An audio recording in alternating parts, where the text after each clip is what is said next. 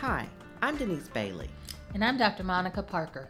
And you're listening to My Parents Are Now My Kids, a medical doctor's view and daughter's journey through memory loss and other dementias. As a doctor, I'll help you navigate through the often confusing, confounding, and frequently frustrating technical aspects of dementia. And as a daughter, I'll share with you some things I've experienced caring for and loving my parents who both struggled with these disorders. We want you to have hope and to see that there is light at the end of the tunnel. And we'll tell you that sometimes that light is coming straight at you and you just have to get out of the way. Let's get started.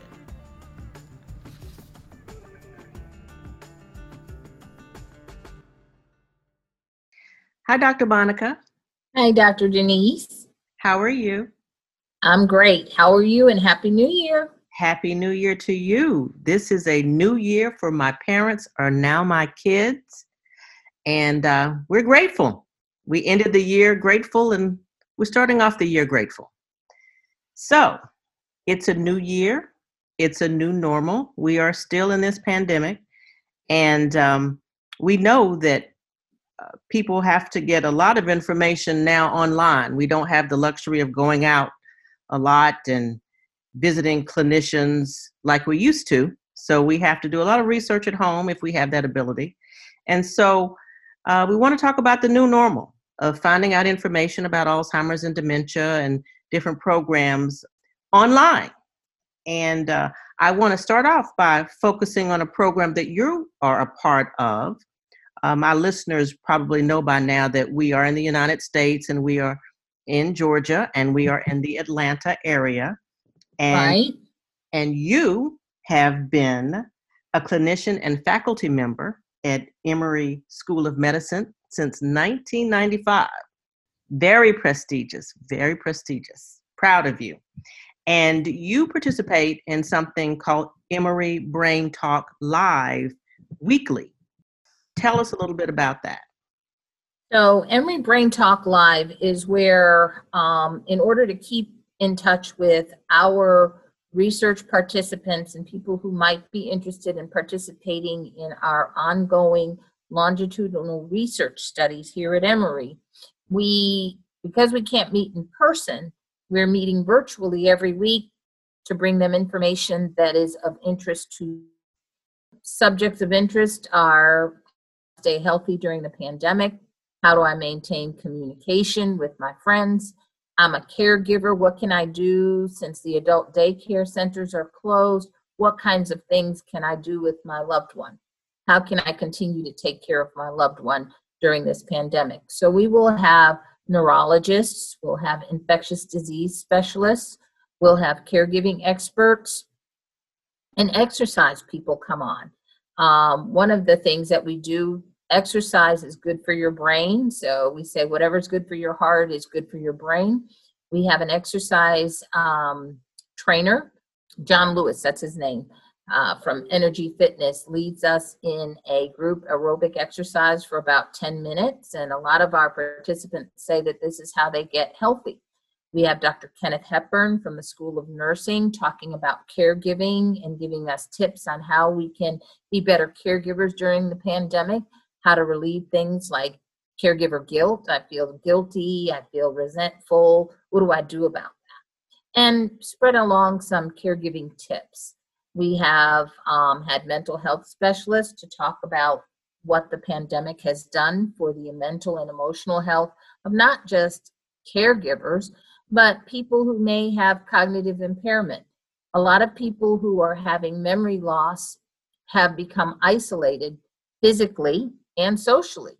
So, what they were accustomed to doing that kind of helps keep them on task, they were not able to do. So, during this pandemic, we have found more people have gotten a little bit more confused and um, maybe a little bit more demented than they might have been had they been allowed to continue with their previous level of activities. And we may have a musician um, during the holiday months uh, music, uh, the arts is something that we encourage participation in. Same for people with dementia, because if they were a musician in their previous life, they would appreciate music. So we had and instrumentalists come on and play hymns for us and play Christmas carols for us. So things to just keep us engaged. Absolutely. And I want our listeners to know that they can find Emory Brain Talk live online mm-hmm. at alzheimers.emory.edu. And if you go on to our Instagram page or our Twitter page, we will give you the information about where to tune in to Emory Brain Talk Live. And in the United States, it's 2 p.m. Eastern Time every Tuesday. And I want to touch upon how you begin the Emory Brain Talk Live weekly with the exercise because uh, that's really, really a great thing because throughout our podcast, you're always talking about physical health helps your mental health. And it's yes. it's really nice to start that out. And I don't want our listeners who um, may not be physically as fit as they think they should be to think that they can't do these exercises, right? Okay, can I can I tell them? Yes, please do.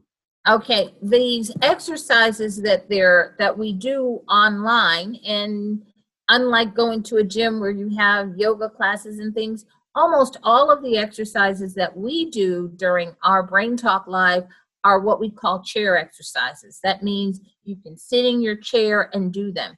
You don't have to be standing. You don't have to have any special kinds of equipment. Um, and quite honestly, even after we do Brain Talk Live, I do a lot of this myself.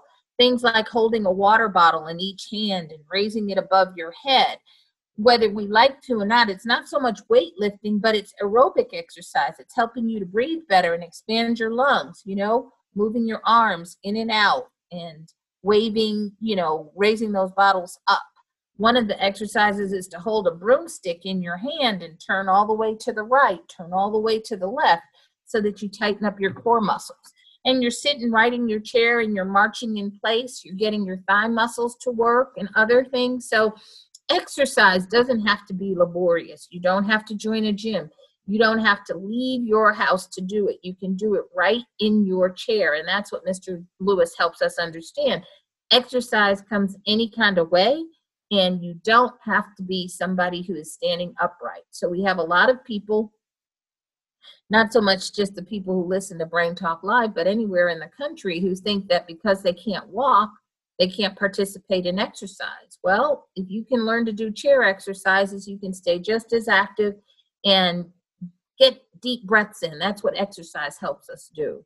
So we do mostly chair exercises in our program. And then there are other programs that you can design to be done with what you have available in your house. We may not have five pound weights, but everybody probably has a can a can of, peas. Absolutely. A can of peas. Yeah. Or a water bottle, you know, Absolutely. a 16 ounce water bottle. You even have a broomstick. So it's just exercise to be done simply from your chair and with what you have available. And people can go online, just Google chair exercises. That's Perfect. a way to stay active. Absolutely. I'm glad you're telling our listeners that because this is what this podcast is all about being able to go online and find things that are beneficial to you since we're not able to get out the way we used to. And also, also going on programs like yours, Brain Talk Live, is just another way to connect with other people, just to sort of have that interaction. You may not be able to talk and participate, but at least you have some sort of interaction where you know you can ask questions through the chat and uh, engage in that way with people who are experts like yourself, and you can get support. And not only like at Brain Talk Live, you can go to all of these websites like alzheimers.org and you can find out about support groups and things like that right right and and that's what we generally try to do during our brain talk live but even for our podcast here it's like where do you find information? Because most of us are closeted in our homes or in our closets for sure absolutely because it's quiet there yes. um any information that you can find is at your fingertips. Medical doctors are conducting a lot of their office visits via Zoom call or phone call. My husband's a veteran and he has to do his medical appointments not so much by Zoom, but by telephone. So I'm grateful for the pandemic because it's nice to know that you don't have to leave your home to get a medical visit. And that's something we were trying to do a long time ago, but now Medicare is paying for these tele these Zoom telemedicine phone visits. They weren't doing it before, but they're doing it now. So Medicare should be covering the cost of your medical visits now. That is the change that the pandemic has brought. It's actually made accessing medical care a lot more convenient for a lot of people. You know what? You brought up something that's it's timely. Ironically, I had my first teledoc medicine visit today. And I didn't know how it was going to go, but it went great, you know, because it it makes you prepare. So I was prepared as opposed to just walking into a doctor's office and them just sort of talking at me. I had my questions, I prepared the day before, I wrote them down, and that sort of helps you be a part of your own progress and your diagnosis and and your health. So that's perfect. And you know what? That gives me another subject. Maybe one of these podcasts we should talk about how to prepare for a telemedicine uh, visit since that's one of the online things we're talking about A lot of times, your medical provider will ask you what you prefer. Some practices are not seeing patients face to face, like the dentist, for example. Some dentists, like the dentist here at our university, is seeing people only in case of an emergency. They're not doing regular dentistry. But there are other dentists, they're still conducting dental appointments.